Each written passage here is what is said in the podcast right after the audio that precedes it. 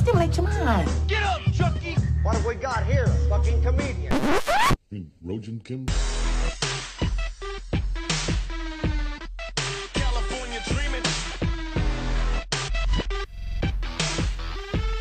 Hey guys, West Coast how you guys doing? Thanks for joining me.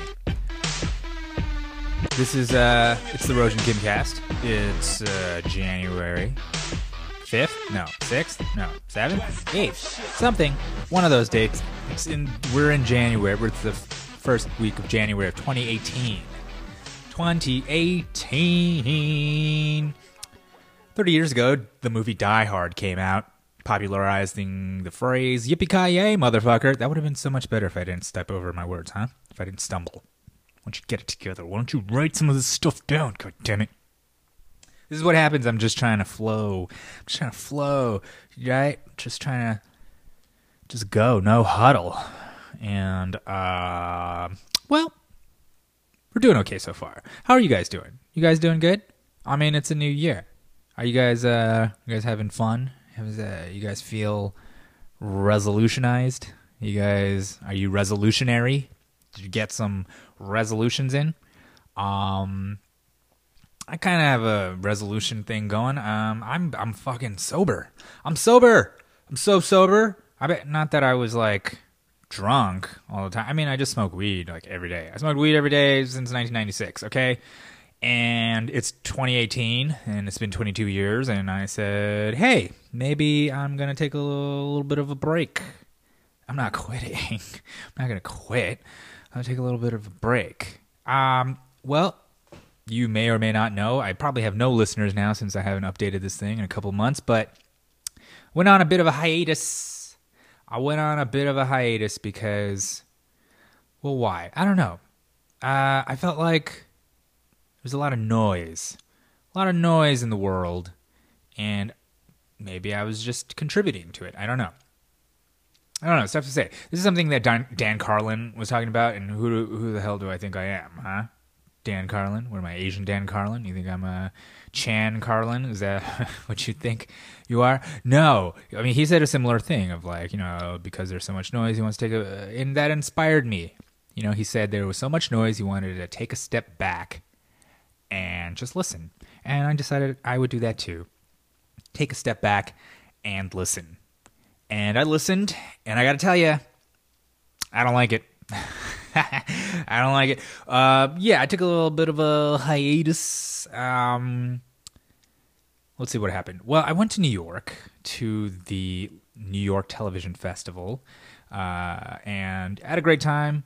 Good time. Got in there with a script that I wrote with uh, some friends of mine, myself, my girlfriend Rami, uh, my friends Anya and Bill. We worked on this one-hour dramatic pilot, kind of a sci-fi series about climate change, and it got into the festival, and that was great. So I flew over to New York, went over there for a week, had a great time, stayed with Anya and Bill, had a great time, did some comedy out there, you know, did some stand-up. Missed New York stand-up. I missed it. I mean, it's just, it's different. It's different, and it's I don't know. It's hard to describe, but it's just it was nice to be in touch with that energy again. Not that LA is that much different or worse or anything, but you know, it's just people are different in different places. Not a shocker. I'm not breaking any news here, but uh, it's true. It's true. But I got to tell you, New York also fucking. Oh man, that shit really like. It's a grind. It's a grind. It's a. It's just you can feel it in the air, you know. And it's it's one of the things that I love about New York, the the uh, energy, you know, the go go go go, the ener- you know, this sort of nonstop movement. You know, I love it, love it. You know, there's a super high caliber uh, for any kind of entertainment, right? Like you can't just. I feel like in LA, if you go on stage and you do some comedy, there's sort of a general feeling of like, good for you. Good for you, you're up there. And, and there's a lot of support. You know what I mean? There's a lot of support. But that, what is this support? You don't need support when going up on stage. Who gives a fuck? I mean, it's just, it's kind of a kid gloves approach a little bit. I don't know. Eh, And I'm not talking about comics, of course. I'm talking about real people. You know, when you're in front of an audience, they're generally uh, just happy that you're up there, right? In New York, I feel like in New York you're inundated with performers all the time, subway, street, just uh, all the time. So and you've basically heard it all. You've heard it all from people. People are talking all the time. People are making jokes. I mean, you're just inundated with media, advertising, marketing, just everything. So then you're like, all right, well, come hard or go home, right? Go hard or go home. Come hard or come home? No, go hard. Go hard or go home. Uh, It's just really just the look. Fucking homeless people are composing symphonies on the subway, all right? Like you gotta have something. It's not enough for you to just do it. It's not, it's, everybody can just do it, right? And not everybody's gonna be good. So you gotta do it and be good, and then you'll get your just desserts. Which I feel like I'm mixing a lot of metaphors here, and I feel like is it because I'm so sober? Is that what it is? Do I lack the smoothness of my natural delivery because I'm not tinged with THC like I usually am? I don't know. That's not for me to decide. I just know that New York stand up. That was my training ground. That was my proving ground. That's where I came from. So it was nice to be home. It was nice to be home. Um, another thing I did is uh, I did DMT with my friend Caleb. I did it a couple times. Um, the first time I didn't really. I mean, it was all it was kind of janky the way we were doing. it. We were using a two liter bottle with foil and lighting the bottom of it and just inhaling it. and like, know, I don't think it was uh, probably not the best method. Um, the first time, took a hit or two, and I saw some fractals. I felt a mood lift, but that was about it. Nothing, nothing, nothing more than that. The second time, though, I believe I had what people would call a breakthrough experience because I, you know, took two, three, two. I think I took three hits, and then it starts with a noise that's kind of like this sort of intense whining or almost like uh, feedback noise. Like, and then there's this tunnel going through the tunnel and then burst through the tunnel and then there's this thing that people call the chrysanthemum which is an incredibly vibrant fractal flower like moving kaleidoscopic thing. And then i was and then i was like in a space. I was like in a room. It's hard to describe it's very hard to describe. It's like almost um pre-linguistic or post-linguistic. You know what I mean? Like language is almost too limiting to try to describe it, or it would take me hours to describe like one second of what happened. You know what I mean? Because at some point there was a, uh, I have to say there was a presence that I felt that I call the bouncer. It's kind of like a, it's hard to really. It's like a feeling. You don't really see anybody, but it was a feeling of like somebody being like, "All right, you're cool. Come on in." So and then I felt like, "Oh, okay, I'm in." You know. And then there was a sort of overwhelming kind of feminine presence, is some kind of female thing. And then there's something called the jester, uh, which I think a lot of people talk about as well. Or maybe they're the self transforming machine elves that people talk you know that Terence McKenna has talked about you know I, and I think maybe that's what I was seeing because there's really like kind of like little smiley faces everywhere little faces with little hats on but everywhere almost like frac like almost everything was almost composed of them if I started looking at things deep enough and then when I started focusing on one I could like really make eye contact with one of these jesters and there was mirth a lot of mirth and joy but then a tinge of mischief and a tinge of darkness. Kind of like maybe how you would describe the coyote in Native American mythology, right? The, the coyote was a trickster. Coyote was trickster. There is mischief, There is mirth, but there is also a dark side. like coyote can turn on you.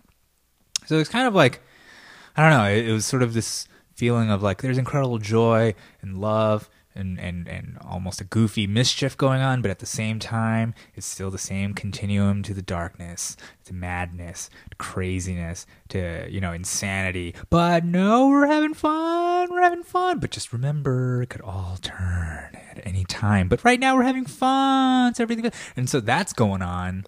And then while that's going on, there's just, I can't, I, I, I, coming out of it, I felt like, did I see the inner mechanisms of semantics or was it consciousness? You know, it's some kind of inner mechanism of the brain that was unfolding. It was almost like every word or face I'd ever seen all unfolding and coming back to collapsing at the same time. There was a very vibrant 3D pattern, a sort of uh, almost conical black and white thing folding in on itself, like it just absurd dimensionality patterns and and it felt like I was getting a fucking alien download. Like some alien was just dumping shit straight into my brain. And and strangely you're really lucid. You're not it's not like it's as confusing as acid or mushrooms. You know, it's not as you know, I, I total sen- total awareness. You know, I'm there. I'm there, but I know I'm, my eyes are closed because I don't want to miss out, and I didn't want to open my eyes. And I just remember thinking, no, thank you. That's remember. I, I well, I figured that was probably the safe thing, to, safe thing to to think as opposed to show me more, show me what you got. You know, I didn't want to like. I don't want to piss him off. I don't want to be ungrateful. I felt like I was a guest in this weird room, place, dimension uh, alien landscape. You know, I was I was a guest there, and I probably didn't belong, but they let me hang, and I was doing my best to keep along, but I just felt like a goddamn idiot. I mean, you just feel stupid because you're just like, I don't get any of this, but you know, and that's and I came out of it thinking DMT stands for dumb monkey tripping. That's really what it what I felt like. I'm like, I'm just a monkey, some kind of Homo sapien hominid, you know, brain. My my primate, you know, uh, derived brain just can't fathom the multidimensionality, uh, the sort of strange continuum. Even just trying to, even just the fact that they were visuals was limiting. Like everything was limiting. And of course, the thing about DMT is it only takes about five ten minutes. So next thing I know, it's all fading away. It's all like I'm like, oh goodbye, thank you, and just fading away. And that's what happened. And it was a very um, short but intense experience and i it's hard to say what kind of insight i got out of it i feel like maybe through mushrooms and acid i would i have more insights just because there's more time more time but then the intensity was certainly nothing like dmt and of course the confusion makes a big difference i think there's a lot of confusion going on that you have to sift through when you're on psilocybin or lsd versus the dmt where i was less I was less confused internally and more confused about what I was being shown. If that makes sense. Anyways, if you're ever in the market or uh, have an opportunity to try DMT, I recommend it. Set and setting, I think, is very important. Still, even more important, actually. I think it's really easy to kind of take this substance for granted and to feel like, hey, uh, you know, it's only lasts like five minutes, so fuck it, I'll just do it in my car or in the middle of traffic, or you know, like it's just not. You got to be responsible with this stuff, you know. Psychedelics aren't really fun. That's the whole thing. It's like you think you think of drugs as like oh party time, fun time, but psychedelics are um, it's not.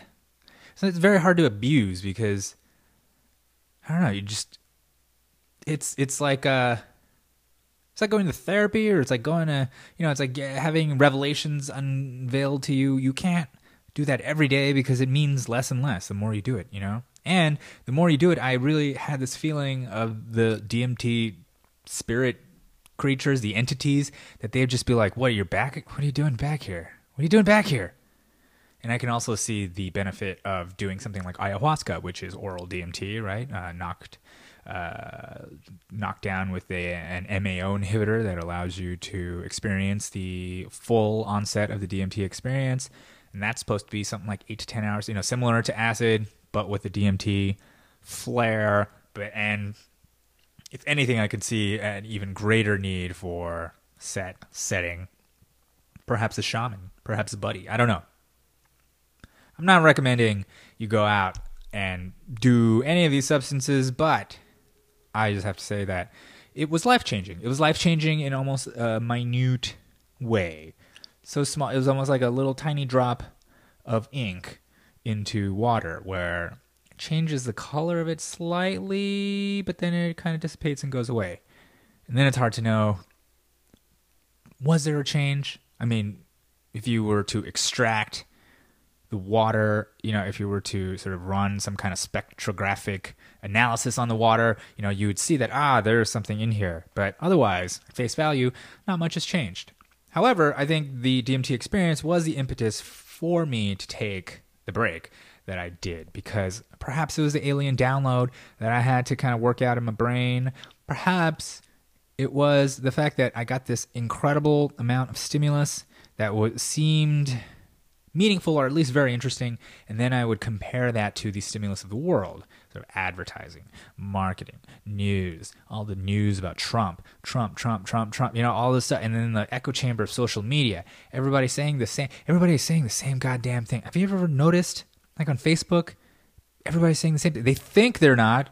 I think I have a feeling that people are are writing shit down and thinking they're coming up with these ideas, but they're actually just saying the same shit everybody else is saying, and everybody else is saying the same shit because it's coming from the media or somewhere, some demagogue, some media, some uh, some something somewhere. It's coming from somewhere, and everybody's just reacting, reactive, very reactive, and I think that's something that bothered me. It's, I felt like I was also reactive. I was also just reacting, saying the same shit everybody else is saying. What and what are you adding ultimately by repeating what everybody's saying? You're actually just reinforcing the idea of reality that's being put upon us by whoever is shaping this stuff. You know, whoever and I don't think it's necessarily nefarious. Like I'm it's not like lizard people, lizard people everywhere. Is that you know, I don't I don't necessarily believe in a sinister sort of um, well thought out plan to manipulate minds. Rather, I think it's just the nature of, um, say, capitalism, making a buck. You know, it's the nature of human laziness. It's the nature of our evolutionary upbringing to not necessarily seek the truth and just go with what's easy because that's it's it's just better for survival. Like if you're not sure there's lions in the woods, you you don't necessarily need to go in there, right, and fucking search them out, right? You could just be like, all right, there's lions there, just let's not go. And could make up a story. You could make up a story about the lion god or the lion demon and everybody, you know. But in the end, if that lion starts eating your kids, you got to go in there and face it. You got to get in there, kill that lion, or chase it, or whatever. I know uh, I'm sure some of you are like, don't kill the lion. The lion didn't do anything. The lion killed your kids. It did something. Okay, I'm creating a situation where it might be justified for you to kill this lion because it just fucking ate your kids. Are you gonna forgive the lion? Can you forgive the lion? Are you gonna live with the lion? You're gonna adopt the lion? Nah, man, that lion just tasted human flesh. Those humans being your kids. I feel like you gotta slay the lion. It's gonna eat other people, or do we just leave it? Just uh, let the lion do what it needs to do. No, I, we're goddamn powerless monkeys. We don't have fur and claw and teeth like lions. We can't defend ourselves. We only have brains and we gotta fucking you know on one aspect one aspect of our brains is the storytelling aspect so we can make up stories as to why we avoid the lion altogether. But if the lion starts attacking you you gotta do something. You gotta defend yourself. You can't just let them eat your kids. May have beaten this metaphor uh, a little too far but you get what i'm saying? You get what i'm saying as I've been a pepper and you get what I'm saying throughout the podcast so that, you know, you get what I'm saying.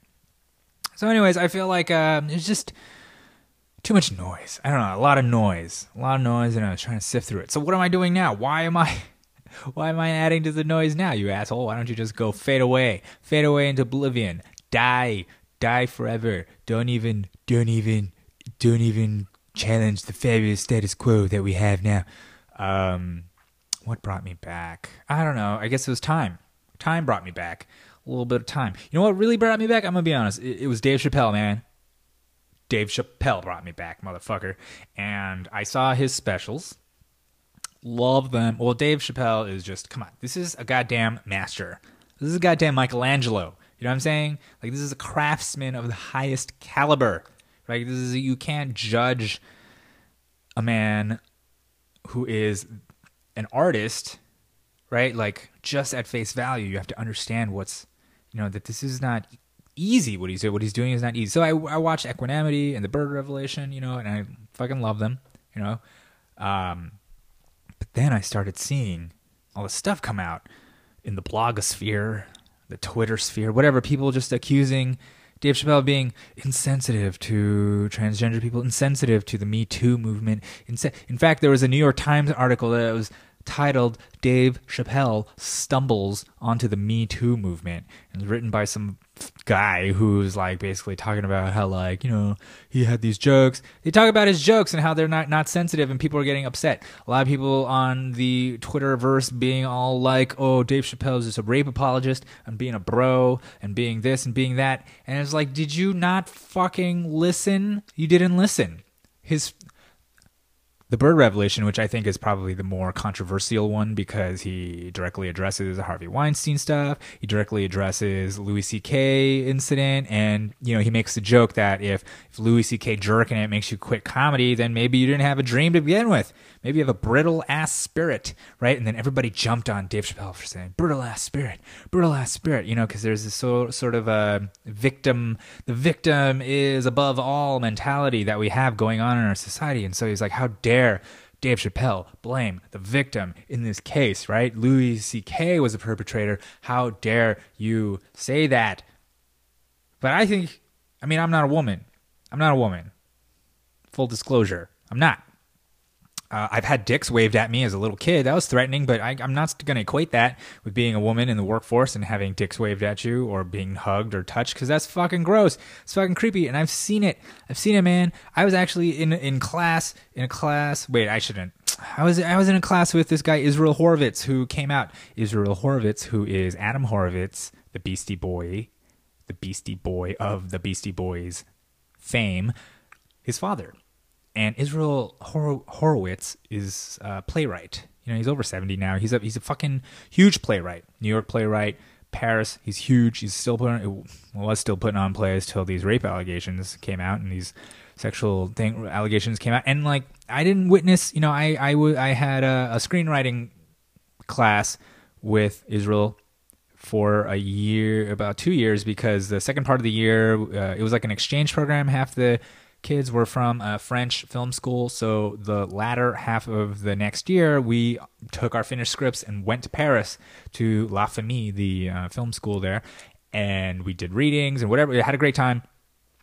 But the thing I do remember is that certain women in the class saying they, they got a weird vibe, creepy vibe. They got a creepy vibe from, and that he would look at them, say things, maybe try to get them alone or try to you know nothing actually ever happened that i know of but there was a vibe a creepy vibe and something that i didn't necessarily pick up on but i didn't i didn't really think that the, the women were lying or that it's not like i didn't believe them. Of course i believe them but it was just it was i didn't I, I didn't see it and it wasn't it wasn't criminal you know nobody was saying like he tried to touch me or anything. You know, they were just like talking about feelings, like how they felt.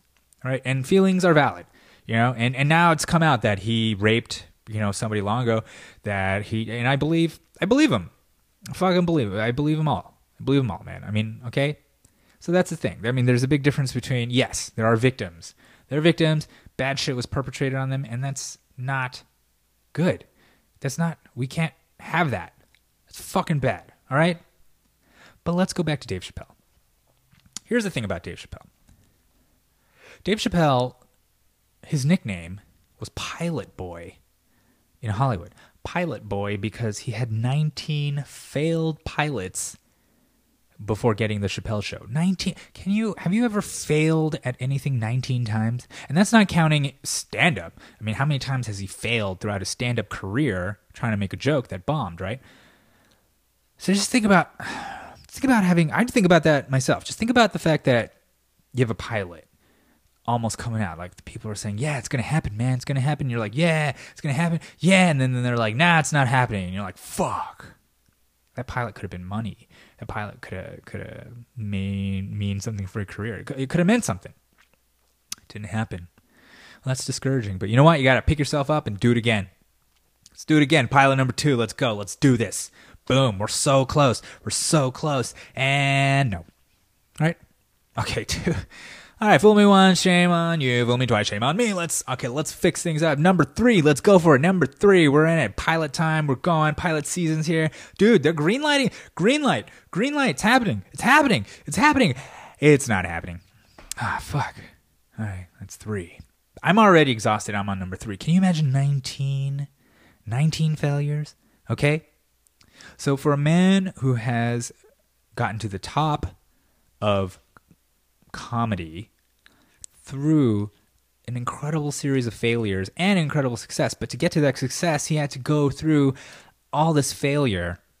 For him to comment on somebody quitting comedy because Louis C.K. jerked off in front of them and calling that person a brittle ass person or brittle having a brittle ass spirit, that's not It's not the same as a, a person off the street just remarking about a victim of something and then having no sympathy. Does that make sense? It's not the same. This is a person who knows what he's talking about, about the industry that we're talking about. Okay? And he's saying, you got to stick in there. You got to stick in there. You can't let. You can't let people discourage you. Yeah, somebody fucking wags their dick at you. That sucks. But does that mean you quit? You quit? That mean you quit your dream? That you can't ever. I mean, maybe you shouldn't have ever. And especially comedy of all things, comedy where you have to be vulnerable and put yourself out there and risk failure at every moment. I don't know. I mean, it just seems like I agree with Dave Chappelle. I don't give a fuck. Come at me. Come at me, bro. Come at me. Look, rape, don't rape. Rape bad. No raping, no touching, no nothing. Okay? Someone jerking off in front of you, that sucks too. It sucks. It fucking sucks. But could it have been a bit? Could it have been an amazing bit? Could you have used it to become a better artist? I don't know. I mean, it's not. Is it my place to really? It's my place to really like judge anybody. It's not my place. Not my place. I'm just defending Dave Chappelle, and it's not even. He, he was he was making a joke. That's the whole other thing. You see the context. This whole thing is that it's a joke. The first line of the bird revelation is, you know, sometimes being mean is the funniest thing, but it doesn't mean you're being mean. You're trying to be funny, right? Everything is funny until it happens to you. That's how he opens up. That's how he opens up. Okay. So then, for these bloggers to kind of attack him and say, you know, Dave Chappelle's like out of his element, he doesn't know what he's talking about, or he's the old, he represents the old guard, the old status quo, and everything's changed. Me too, move, hashtag me too. It's all changed, and he needs to get with it, and he needs to be. Is that valid? I don't know. Is that valid, or are people being too sensitive? Is that valid? Is that is that, not only are people being too sensitive, they're cherry picking because throughout the entire special, he says, I know I'm wrong for saying this. He apologizes to, I mean, he doesn't even need to be doing that. He doesn't need to be apologizing. The man is a master of his craft. Does Michelangelo apologize for the, all the dicks that he painted on the Sistine Chapel? Does he apologize for God pointing his finger at Adam and Adam pointing his finger at God and like, you know, them touching fingers and that's like some kind of weird, what the fuck is that? That's kind of weird. What if somebody got real, you know, upset that God was even personified? You know, God, how dare you? To, but the man is an artistic genius. Michelangelo, Dave Chappelle, right? The way I see it, right, there's a big difference between Dave Chappelle's comedy, the craft, and your feelings, right? The feelings of the average person. Because feelings, that feelings are just inherent to the human condition. Like Dave Chappelle, I just told you, you know, 19 failures through pilot, you know, through the pilots. He's pilot boy. 30 years of stand up comedy. I mean, he worked his ass off. Worked his ass off. And he could have he could have gone crazy. You know, everybody thought he was crazy for leaving Hollywood, walking away for $50 million. He did that because of integrity. Everybody thought he was insane. They tried to make him out to be some deranged madman who, like, you know, what happened to him or whatever. Now people think that Dave Chappelle's cloned. By people, I mean fucking conspiracy retards, but they think, yeah, Dave Chappelle's been cloned. He looks different. He sounds different. But he just, he he's older. He, he got jacked and he's older. Is he juicing? I don't know. Maybe. Could be juicing. Could be juicing. Maybe it's all natural. I don't know. I'm not judging because I, if I could juice, I'd do it. I'd do it in a heartbeat. I'm like turning 40. Fuck it. I'm like, get my testosterone levels up. Fuck it. You know, of course, medically supervised. Of course, don't want to get. I'm not trying to buy steroids over the dark web and just get swole as fuck. And by the way, you think you just get swole just by eating steroids? No, you still have to work hard. You still have to work at it. It's just that you could work harder. Like it. Just, all right. I've got sidetracked. Dave Chappelle, swole. Everybody thinks he's a clone. Everybody's like, oh, my feelings. Dave Chappelle, he should be more sensitive. Sensitive in comedy. Here's the thing Dave Chappelle is a national treasure. Your feelings are not. Fuck your feelings. That's what I say. Fuck them. Fuck your feelings. Your feelings feelings are uh, ephemeral. Feelings are here. You have your feelings since you were a baby. You didn't do anything to get your feelings. You didn't do what did you do to get your feelings? Did you do anything to cultivate the strength of your feelings, the the the the fucking integrity of your feelings. What did you do? What work did you do? Did you do? Did you go to therapy? Did you do? Did you write a lot? Did you fucking meditate? Like, what did you do? Dave Chappelle failed for 30 years. Okay. Dave Chappelle worked his ass off since he was 17 to get to this point. Dave Chappelle is a goddamn artist, right? Because he has a craft, and craft entails work, right?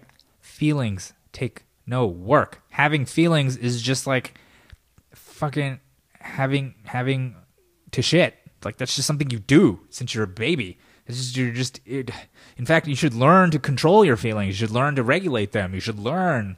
In fact, if you had done some work, as much work as Dave Chappelle had done on his craft as you have on your feelings, then maybe your feelings wouldn't get so hurt at the fucking drop of a hat. And what are your feelings getting hurt for? God damn it. You're living in goddamn America. America, number one, number one, the best, richest, most powerful country in the world. We are bombing the shit out of children, and you have feelings? What about their feelings? What about these? What about the? Did you know your tax dollars go into the untold misery all over the world in our name so that we can be at the top, whatever that means? So that we can have all this, whatever that means, right? And now your feelings, your feelings matter.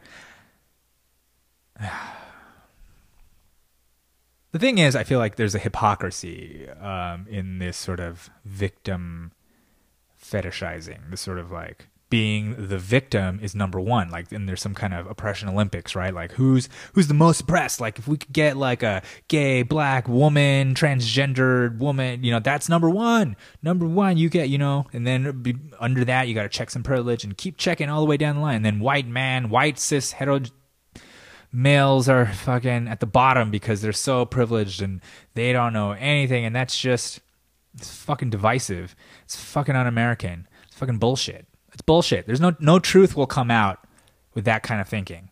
No truth comes out now. All there is is feelings. And people will change the way they speak and the things they believe. They may not say things in public because the backlash of these weak ass motherfuckers who gang up on people, you know, because of, of some slight, perceived slight, per some kind of feeling they have they think is just as valid as the craft of an artist. And where does this all come from? I don't know. I, I have a I have a guess. I have some I have a theory. It's not really a theory because it's not scientifically sound, but I have some ideas. Well, first of all, I think 9/11 really did a number on us. 9/11. I mean, we were victims there, right? Something happened to us. Something happened to us. We were attacked, you know. And then and then what did we do? Well, we're gonna fucking strike back. We're gonna start two. We're gonna start a war in Afghanistan where they hit Osama bin Laden, and we're gonna start a war in Iran, Iraq because of a lie. Because of some lie. We just lied. We lied. WMDs. WMDs were the first fake news, right? Not really. Not, that's not the first fake news. Fake news stretches far back. Dewey defeats Truman could be fake news. Anyway, WMDs. We lied ourselves into this war. Fucking Colin Powell lied to the UN. The media let them lie. Lie and lie. 2003, you go into a war. It isn't until two years later that people start criticizing the war. Things start coming out about Abu Ghraib. Things, you know, and people are like, wait a minute, why are we even in Iraq? Why are we there? There were no WMDs. It was just because they wanted to and they used it as a pretext. They used 9 11 as a pretext to attack a country that had nothing to do with it. And people were like, well, it's better that Saddam Hussein isn't there. You know, Saddam Hussein is a bad guy. Yeah, but you know what happened in Saddam Hussein's absence? ISIS. ISIS. Saddam Hussein wasn't chopping off people's heads and putting on, putting on, putting them on YouTube. If anything, Saddam Hussein was hanged on YouTube. Like he ended up on YouTube, right? Hanged by the guys who'd probably become ISIS. And then ISIS, now ISIS is, I guess, defeated.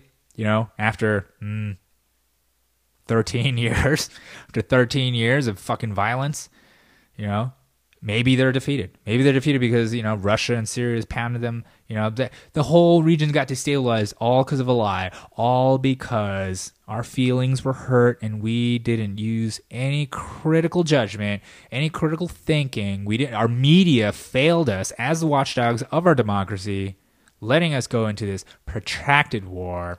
Fucking, we had a financial crisis, right? We fucking blood and treasure all gone because we let our emotions get the better of us. We let our feelings dictate our actions. And by we, we just mean I mean the public. I suspect the state itself was mm, maybe they believed what they were doing was right, but I think they knew that they were lying. They knew. They knew. Okay? Or at least they knew that the facts they had were sort of made to fit the narrative that they wanted. There's a lot of confirmation bias there, you know? So I think that there's some collective guilt about that. We bomb the shit out. We use robots to bomb the shit out of children right now. I mean, we, I mean, under Obama we did, you know, way more than we did under Bush. I mean, under Bush, yeah, conventional warfare, killing a lot of people, children, women, civilians, a lot of civilians murdered.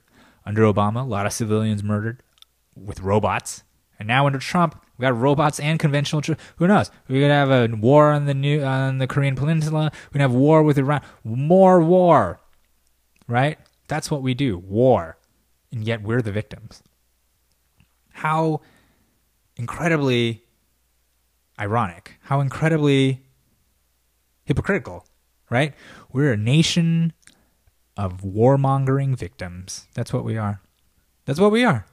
We we cause untold amount of damage and misery and death around the world. Yet we are victims at the drop of the hat. And feelings are important. What about their feelings? What about the feelings the people not only the people killed, but the people who survive those people, who have to bury them, who have to live with the scars of death, of maiming, of children screaming. You don't think that's gonna? What about their feelings? What about them? We don't give a fuck about their feelings. We don't give a fuck about feelings. We only give a fuck about ourselves. That's the whole thing. It's like we're Rome. We're no different than Rome.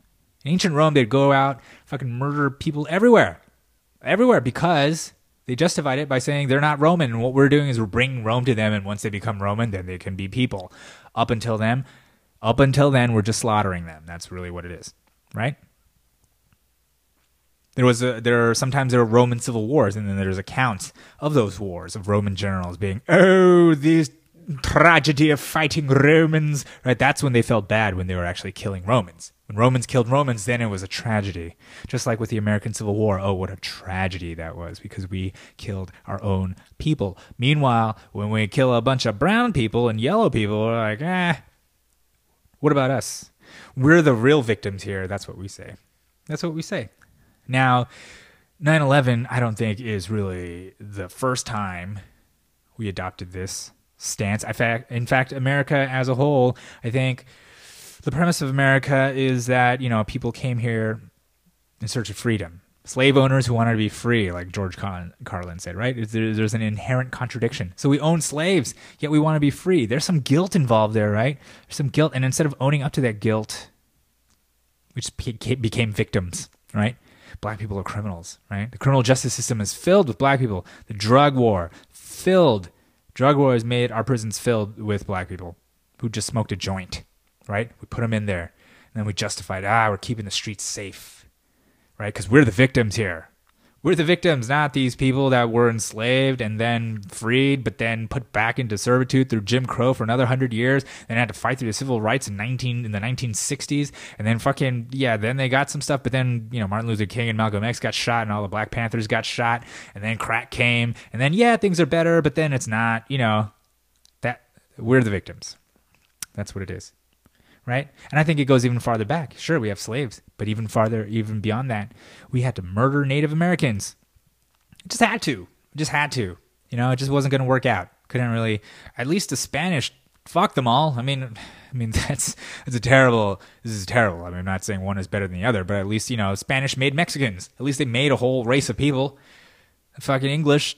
You know, everybody who came to America, their um, strategy was fucking genocide, slaughter Kill them all. Kill them all. We're land of the free. All right. So I think there's guilt inherent in our culture. There's a contradiction inherent in the idea that we're supposed to be the most free, the most um, liberated people in the world. Of course, at the expense of some slaves and a bunch of indigenous people we murdered, and so on and so forth. Right? It's always on the backs. Someone. It's not inherently free. I mean, women couldn't vote I mean, it was never inherently free. It was just a uh, sweet marketing. That's really what it was. I mean, in if you think about it, I think the spirit the spirit of this country is moving toward that ideal that was set forth over 200 years ago, but the actuality has been a struggle. The actuality has been struggling against that ideal, right? And the fact that the ideal exists allows people to make progress. We got to keep going toward that thing, everybody said, which I think is a good thing about America. Not, I'm not sure, there aren't many other countries that do that.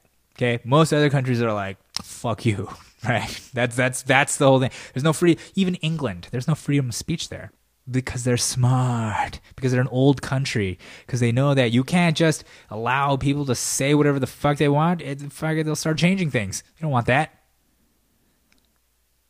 So I feel like, you know, there's a cultural reckoning coming. And I don't think it's like this culture war, this bullshit left right paradigm. That's not what it is. We're all complicit.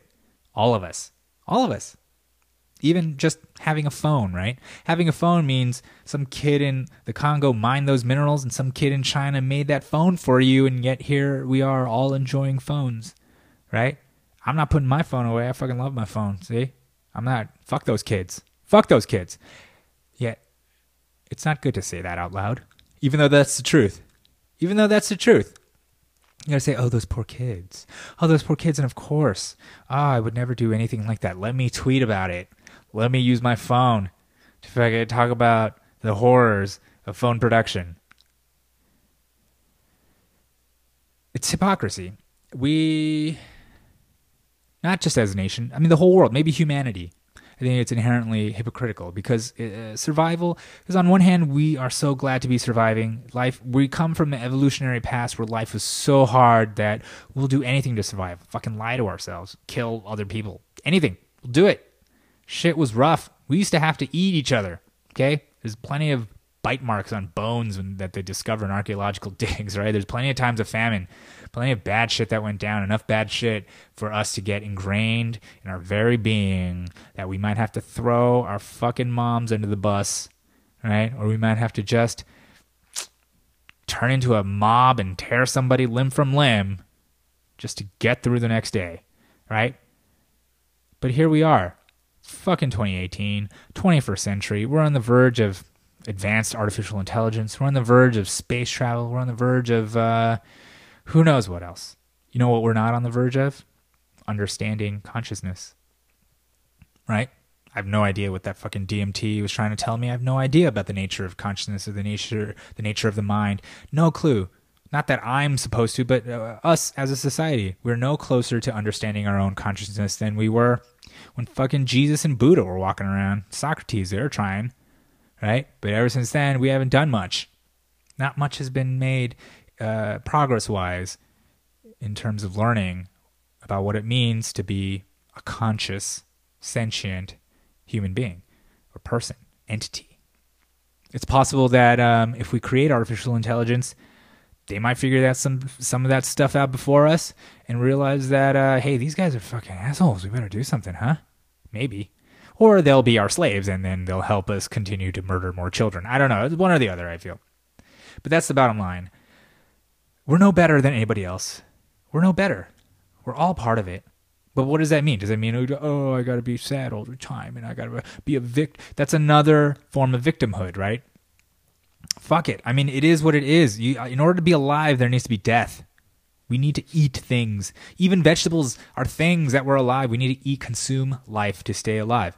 That's the inherent nature of life, right? Death. It's just it's just part of it. And we have to own up to that. We have to own up to that and make things better. Because otherwise, we're just going to be in a, a fucking bubble and we're just going to be murdering people all the fucking time and then being wah, wah, wah, crying about it. Little fucking bitches. Okay. Was this funny? This wasn't funny. This is a comedy podcast? I don't know. Look, I took a break. I'm ranting. I haven't I haven't done stand up in a while. I haven't talked into a mic for a while. So this was refreshing. So I appreciate I appreciate your ears. I appreciate you listening. Um you know, so thank you guys for listening. Uh, follow me on Twitter. uh, I don't know. You don't follow me whatever, whatever it is. I'm, you know what? I'm gonna. Here's what I resolved for 2018. Okay, beyond uh, becoming a, you know, more compassionate, sentient human being, which is that's a tall order, right? Like there's nothing specific there. there's nothing. Yeah, just like be good. That's 2018. Be better. You know, I think one of the things I want to do is discipline. I'm trying to impose, impose discipline on myself. I'm a freewheeling, sort of fly by the seat of his pants kind of guy. You know, I don't, I don't study for tests. You know, when I was in school, it was just all in my brain. You know, and I, and I'd be stoned and still pass or get A's even. I mean, and that's just not. That's just what a dick, right? A lot of people work hard for, for things like A's, and there I just go in, fucking blaze out of my mind, getting A's on chemistry tests. Like that's this is no good. This is no good. So I've decided, I did my 40th year of life, that uh, it's time for some discipline.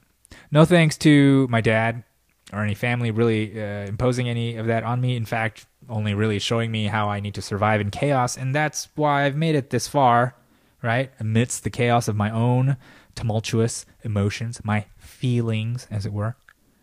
Um, but I realized that, yes, it's time for discipline. So, you know, try to make this a regular thing. I want to make this a regular thing. Uh, this being the podcast, you know, stand up a regular thing. Just more regularity in my life, structures. Trying to get a job, like a regular job, even though that's like ah, really anathema to me as a person, my libertad, my uh, joie de vivre. Uh, you know, it's, uh, but I need it. I need the money. Well, I need money, but I need structure. You know, I think I need it. I think I realized one of the things I realized was that I had an incredible lack of structure growing up. My dad, stepmom, none of them. There was no imposed discipline, no regularity. There was so much chaos. There's stepmoms coming and going. My dad leaving me with my aunt, you know, just leaving, coming back. Fucking all, a lot of fucking craziness for a child. Right? In retrospect, I'm thinking my dad was my age when he fucking dumped me off to my aunt, and I'm like, what? Why was I? I couldn't even fathom doing that. Right now, the implications of that and the, the consequences. I mean, he's dealing with it. Right? We don't talk. I don't fucking. He never calls me. Let me put it this way: my dad's birthday is on June 24th. Mine is on June 28th. Guess who calls who? I call him on the 24th. He doesn't call me on the 28th. Every year, every year it's been like this. Every year since I started calling him on his birthday, which is maybe you know since uh, maybe like 20 years ago. Okay, so for 20 years, you know, and then I start thinking, ah, oh, well, what's the big deal? You know, what's the big deal? It's just my birthday. It's just the day of my birth, the birth of your only son. You know, why should I, you know, I should just get over it. Suck it up. It's like Pilot Boy. I'm like Pilot Boy. Maybe I'm Birthday Boy because I've had 20 failed birthdays. Maybe this year things will change. Nah, but fuck it. I can't be a victim anymore. I can't, you know, I call him on his birthday and then I wait and see, will he call, will he call, wait, wait all the way till midnight and then he doesn't. Right? And this is just the story of my life. The first time I met my mom, which coincidentally was the last time I took a stretch of sobriety. The first time I met my mom, you know, before I met her, she was supposed to call me on my birthday, and I waited. I fucking waited till midnight, and she didn't call. And I was just like, oh, I guess she's not calling. Right, and I sort of get to repeat that every every year with my dad. And part of me is like, "You little bitch, get over it, get over it."